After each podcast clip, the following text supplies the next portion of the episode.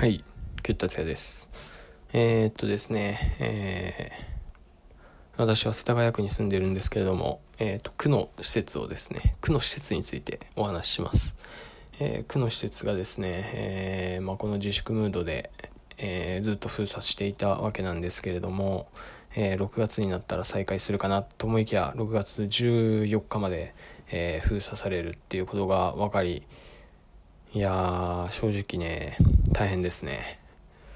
あの、まあ、結構ほぼ、まあ、2日に1回は必ず行って、まあ、自主練というかですね、2時間ぐらい体を動かして、えー、まあ、体を動かすというか自由で、自由にですね、踊って帰ってくるっていうことを、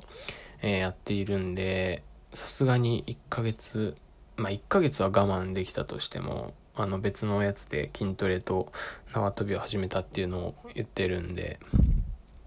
えー、まあそういう感じなんですけど、さすがに1ヶ月、あと半、6月からちょっと使いたかったよねっていう感じですね。かなり。うん、どうしよっかなみたいな。もうなんかカラオケとか行きたいですよね。カラオケとか行きたいっていうか、カラオケに行って、まあ歌うのもそうなんですけど、あの、体を動かすっていうのもまあありかなってちょっと思ってます。まあ、けあの、招き猫っていう場所結構、結構てかかなり安いし、ソフトドリンクも、え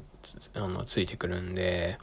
まあそういうのを使おうかなと思ったら、招き猫も臨時休業中ですね、未だに。えー、2020年の5月26日ですけど、未だに使えないです。うん、なんかどっかいいとこありますかね。なんか公園とかでね、踊るのはね、若干自分的にはね、恥ずかしいんですけど、うん、